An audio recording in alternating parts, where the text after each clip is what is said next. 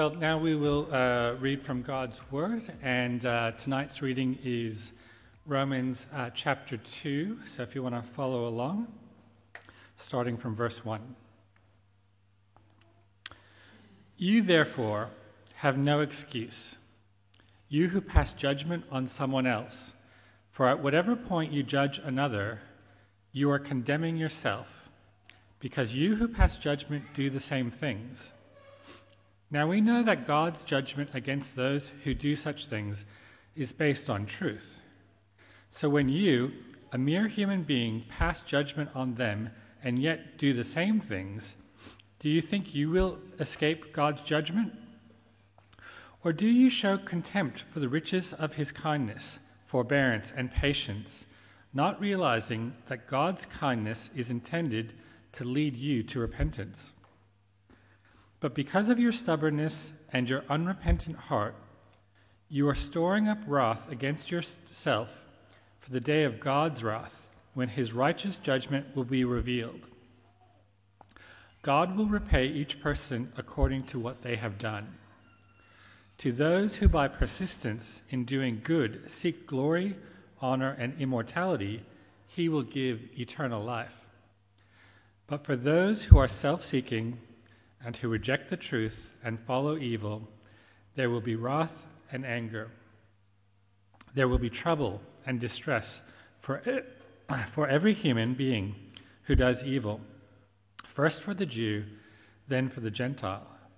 But glory, honor, and peace for everyone who does good, first for the Jew, then for the Gentile. For God does not show favoritism. All who sin apart from the law will also perish apart from the law, and all who sin under the law will be judged by the law.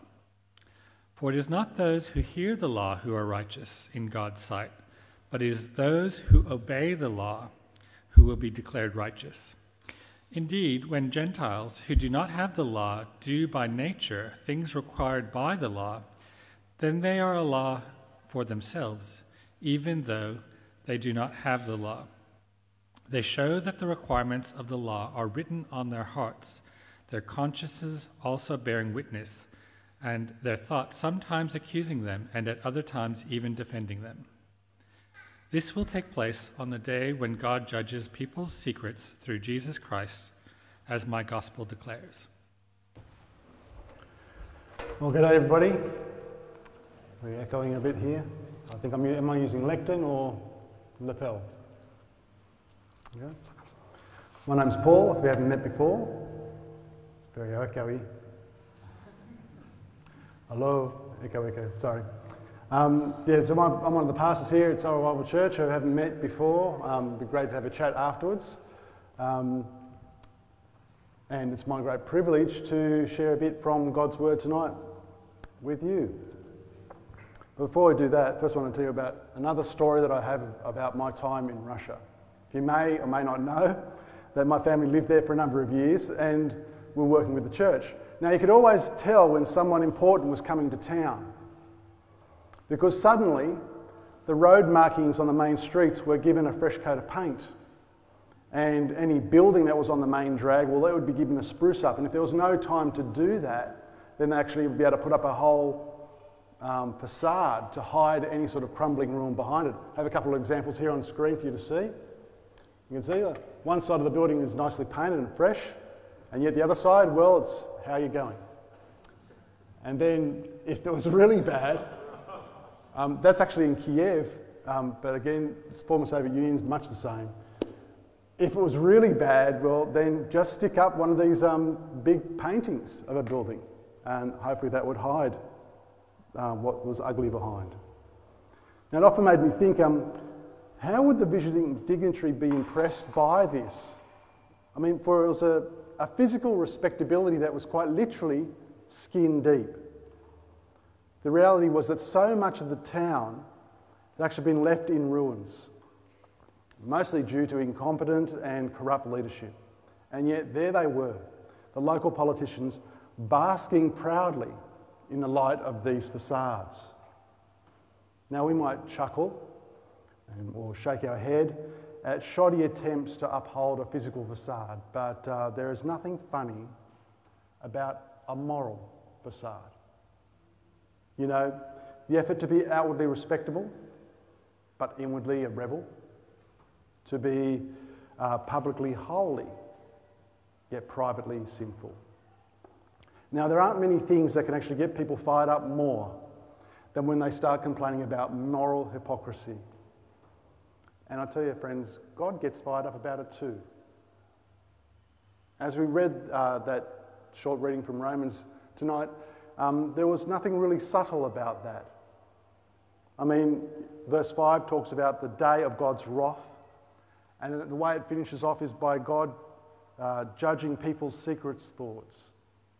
It's very blunt and direct, very straight, confronting language. So before we come to this passage and actually unpack it a little bit more, we really do need to pray, don't we? We need to pray for God's help, that He would help us to understand and obey His word. So let's uh, pray now. Dear Heavenly Father, we humbly admit that we do need your help. Uh, in so many ways, we find ourselves falling short of your expectation. And so, Lord, we do pray you would help us tonight to hear what can be a hard word uh, and to respond to it correctly, rightly, to be humble before you and be willing to obey. And it's in Jesus' name we pray. Amen. Well, um, the sobering words of judgment in our reading tonight actually follow on from chapter 1 in Romans, which actually highlights what is the very root cause of our broken and fallen and messed up world. It talks about the root cause being that we, all of humanity, has turned its back upon God. And now giving up on God actually had a moral dimension of suppressing the truth. And so it led to God turning his back on us, or actually, as it's put three times in the chapter, God gives us over to. God gives us over to. God gives us over to the wickedness that we want to do. And so, as you read through Romans 1, it really feels that you're looking at the rebel, the rebel in capital letters, you know, the kind of blatant, in your face wrongdoer, the defiant fish shaker, the headline maker. But we know that wrongdoings are not always confined to the blatant rebels, do we? And God condemns the wickedness of the rebel, but he also condemns the secret sins of the respectable and the religious. Now, I don't know where you might be located on the spectrum of respectable to rebel. I guess we could be dotted all the way along that line. But I reckon here tonight at, at church, a lot of us would be probably thinking we're probably on the respectable end of the spectrum. And being respectable often comes with a temptation, doesn't it? it comes with a temptation to become complacent, especially when comparing ourselves to others. By pointing out the sins of others, the, the respectable person can actually avoid their own guilt or lessen it. It allows us to stand on high moral ground and to wear the label respectable, even good. But in this passage tonight, God exposes this moral facade. Have a look at verse 1 here. I've got it on the screen for us. You therefore have no excuse, you who pass judgment on someone else. For at whatever point you judge another, you are condemning yourself, because you who pass judgment do the same things. Now, you don't have to be religious to be like this. There are many who are just respectable. But it's actually what people really hate the most about religious types, is it not? It's what you, you get ran through the papers again and again. What gets under their skin is the religiously respectable pointing the finger at others and yet doing the very same things themselves. Well, it gets under God's skin as well. Have a look at verse 2 to 3. Now we know that God's judgment against those who do such things is based on truth. I think there's another script, another reading up here. Next one along. Now we know that God's judgment against those who do such things is based on truth. So when you, a mere human being, pass judgment on them and yet do the same things, do you think you will escape God's judgment? Passing judgment as if we were God, yet we're just mere humans living in sin. That's the, that's the hypocrisy. This says there's no room for a smug, complacent respectability. But isn't it oh, so easy to do? As I said before, the pointing out of the sins of others uh, makes us feel a little bit better about ourselves. It hits very close to home. I'm not talking about the person sitting next to you. I'm talking to you and to me.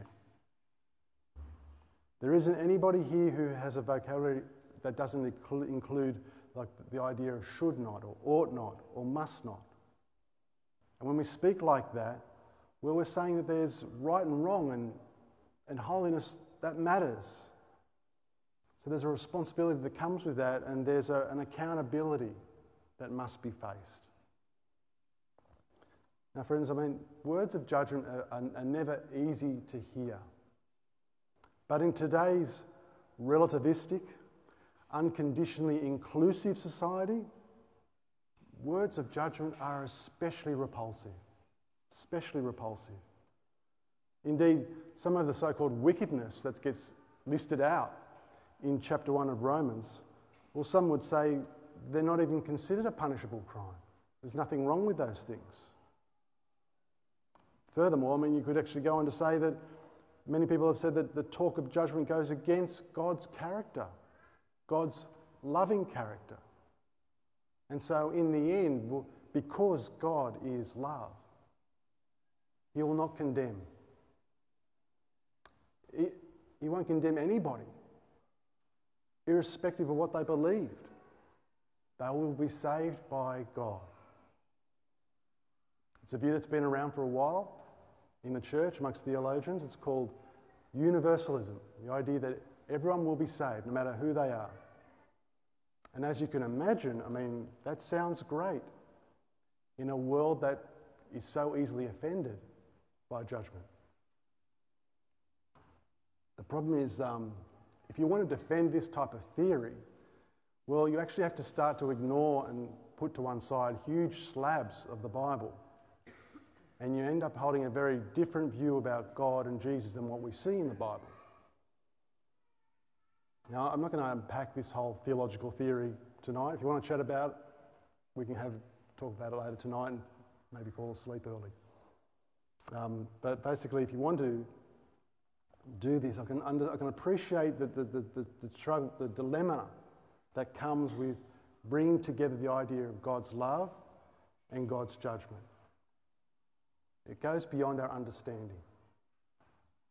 But, friends, really, is this very much surprise? For when we, mere dust, try to understand the maker and sustainer of the universe, there's going to be times when our mind starts to boggle and it's a bit hard to understand. And so, what's the correct posture when we come to this sort of topic? What's the correct posture? Well, the tr- position that I try to hold, and I think what I think most of us here in church will try to hold, is a posture of humility before God's word, where the teaching on salvation is actually very, very clear. God in His love has made one way of salvation for all humanity without expression, without, without exception. And this is bound up in faith in Jesus Christ and in Him alone. And so, as we return to the scriptures, we see the fulfillment of justice and the warning to repent while you still have time. It can be, it can be so frustrating to, to see people getting away with wickedness.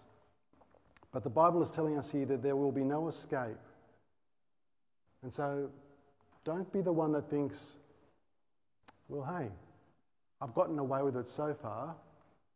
I think I'll take my chances. Have a look at verse 4 here on the screen. Verse 4. Or do you show contempt for the riches of his kindness, forbearance, and patience, not realizing that God's kindness is intended to lead you to repentance.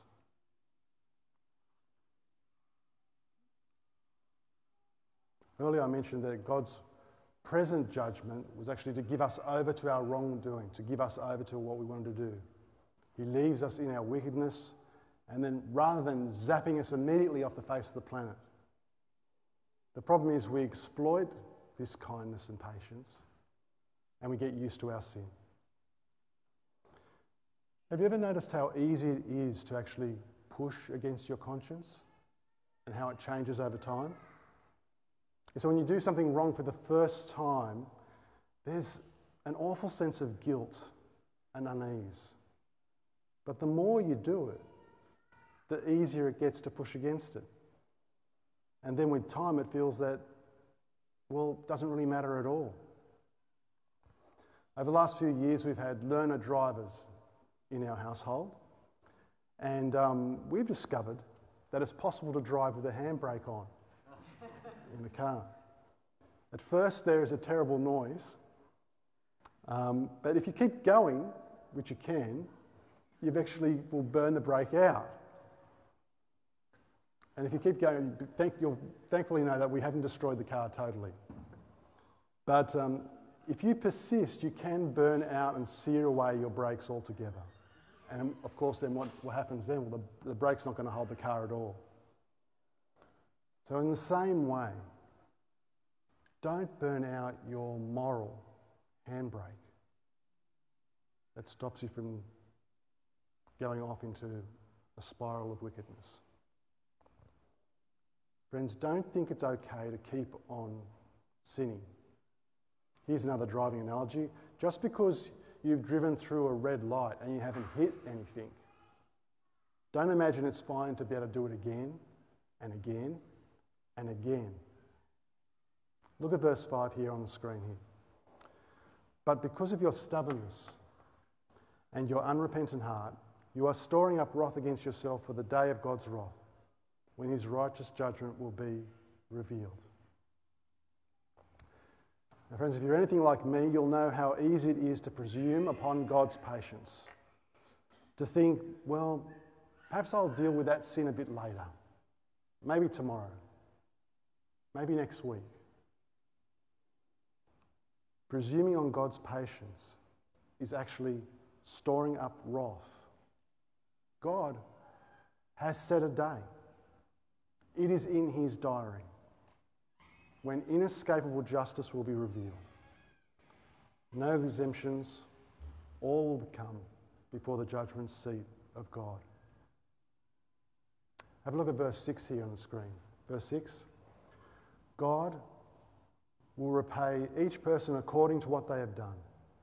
To those who, by persistence in doing good, seek glory, honour, and immortality, he will give eternal life. But for those who are self seeking and who reject the truth and follow evil, there will be wrath and anger. Now it's interesting here that actually this verse talks about people being judged upon what they will do. Now, if you've been coming to church long enough, certainly to an Anglican church like this, you would build your faith upon trust and righteousness that comes by faith, by holding on to Jesus. What's this talk about being judged by what you do? Well, um, we'll come back to one of those purple passages about righteousness by faith. If we go flip back a little bit earlier in Romans, Paul writes this on the, on the screen from Romans chapter 1. I'm not ashamed of the gospel, for it is the power of God that has bring salvation to everyone who believes. First for the Jew, then for the Gentile. For in the gospel, the righteousness of God is revealed, a righteousness that is by faith, from first to last. Just as it is written, the righteous will live by faith. That is true. But it's no good imagining that we can just turn up to Judgment Day um, and counter all the evidence of what we've done by appealing to simply an invisible feeling of faith in my heart. God expects that faith will actually be shown up by what we do, by how we live. And the reality is not measured in what you profess The Reality is not measured by what creeds you say, what songs you sing, what statements you make, but actually by persistence in what you do and persistence in doing good. We can see verse 6 and 8 again up on the screen. Thanks, Steve. To be people whose hearts and minds are set on glory, honour, and immortality. To have a genuine desire to, deep within, to live on earth in light of heaven. To be men, women of God, where His glory is our concern. The honour that comes from Him is their goal. Friends, good works are the mark of faith. It's the same right through Scripture. They are evidence of the saving faith that's within. But of course, from this verse here, we see there's another side of the story, isn't there? On the other hand, there are those who are self seeking, who reject the truth and follow evil. And waiting that is wrath and anger. There are those whose lives are marked out by self seeking interests, only looking out for their own, looking out for number one. It's when my desires come ahead of God's commands, when my needs come ahead of others. Friends, this passage, and indeed the whole Bible, is very, very clear. There's only two alternatives for everyone, whether you're a Jew or whether you're a Greek or a non Jew. But so often we suffer to the universal human tendency to introduce a third way, usually one that fits me. One will, where I can build an impressive facade that looks impressive to others. Now, you might be good at pulling the wool over other people's eyes, but you can't do that with God. As our reading finished tonight, God tells us that there will be a day when He will judge even secret thoughts of people through Jesus Christ. Friends, there are no secrets hidden from God. You may be able to keep your dark thoughts to yourself, but God knows them. Guilty deeds done in private are actually acted out before God. God knows your browser history before you sanitize it. Our passage today, friends, is watertight. There is no escape, no exemptions, no favourites, no secrets. This is God's justice. And so, what can save us? Because we're nailed, aren't we? We're nailed. What can save us from the coming wrath? And that's why we're doing this series on the cross. Moving forward just a few chapters in Romans, we read this in chapter 5 here on the screen. You see, at just the right time when we were still powerless, Christ died for the ungodly. Very rarely will anyone die for a righteous person, though for a good person, someone might possibly dare to die. But God demonstrates his own love for us in this. While we're still sinners, Christ died for us. I think we just want to go back one screen, thanks, Dale. Backwards one screen. Yeah, that's it. That was it. We'll get there. That's it? No, no, I don't think it is. anyway, somewhere on there we've got Romans chapter 5. It talks about um, here's a, it's a love that breaks all the rules. You see, when we were at our worst, God gave us his best. I'll say that again. When we were at our worst, God gave us his best. And God's love is seen not just in the fact that his son died for us while we were enemies. God's love is seen in the outworking of that death for us. We see it stated in verse 9, chapter, Romans chapter 5, verse 9. Yep, there it is, tops. Since we have now been justified by his blood, how much more shall we be saved from God's wrath through him? You see, at the cross, all our sins that actually had been storing up the wrath of God are taken by Jesus And then they are left there at the cross, never to be used against us anymore. By Jesus' blood, we are washed clean. And so there is no sin left in us that can be used on the day of judgment. That's what the Bible means by saying we are justified by his blood. And if you're in Christ Jesus, you can know what God will say to you on that last day. If you're united to Christ, the verdict is not guilty. And God wants us to be assured of this. And so we see there in verse 9 that how much more statement, that how much more phrase. What's being said there is if God can do the hard thing by allowing his son to die in our place while we're enemies, well, then of course he will save you on the last day, now that you are no longer an enemy, but a friend. Friends, this is a love that we don't deserve, but it's a love that we cannot lose once we are in unite, un, union with Christ. And to properly understand this love, we first have to accept that ugly verdict, don't we? We need to humble ourselves, admit that we need His help, that without Jesus we are powerless in our sin and we stand as enemies before God. It's a hard thing to say, but you have to admit it. But then we can accept His love, that He died for you. If you've never done that before, why not do that now? Any day is a good day to receive the love of God, but today especially would be a good day to receive the love of God.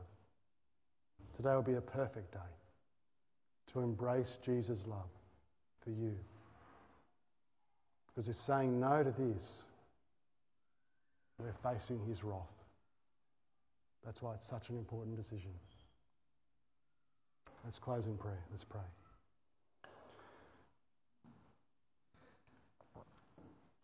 Dear God, we accept the verdict that we have been ungodly, that we've been sinners, and we stand as enemies of you.